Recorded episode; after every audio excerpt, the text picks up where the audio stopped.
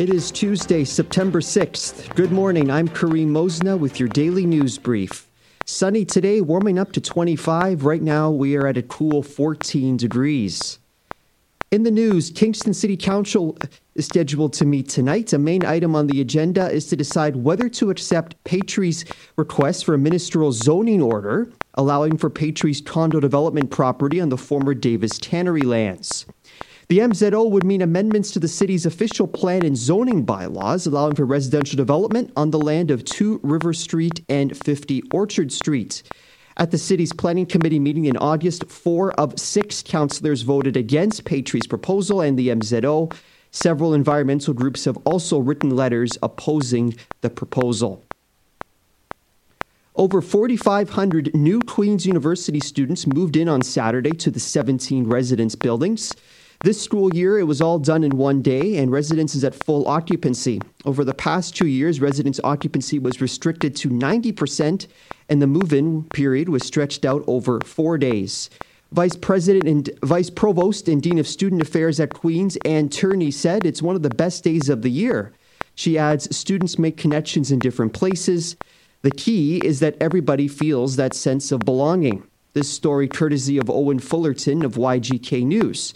And be sure to join me this afternoon at 5 for Citizen K to learn more about how the Queen's University International Centre supports students who are new to Canada, and we'll also hear students' perspectives on Queen's COVID policy.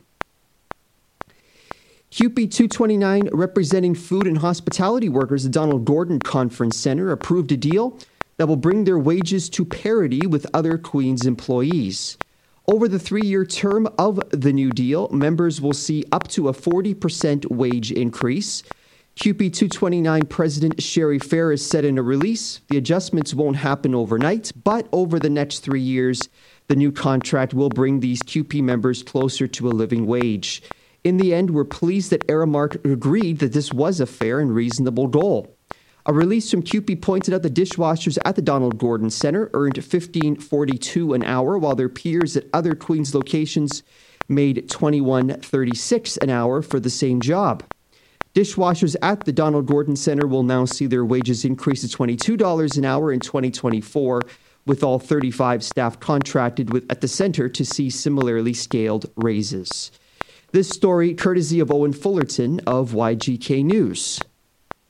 And that's all for your daily news brief. I'm Kareem Mosna. If you have any news, please email news at cfrc.ca. Now, please stay tuned. Your Indie Wake Up Call is next.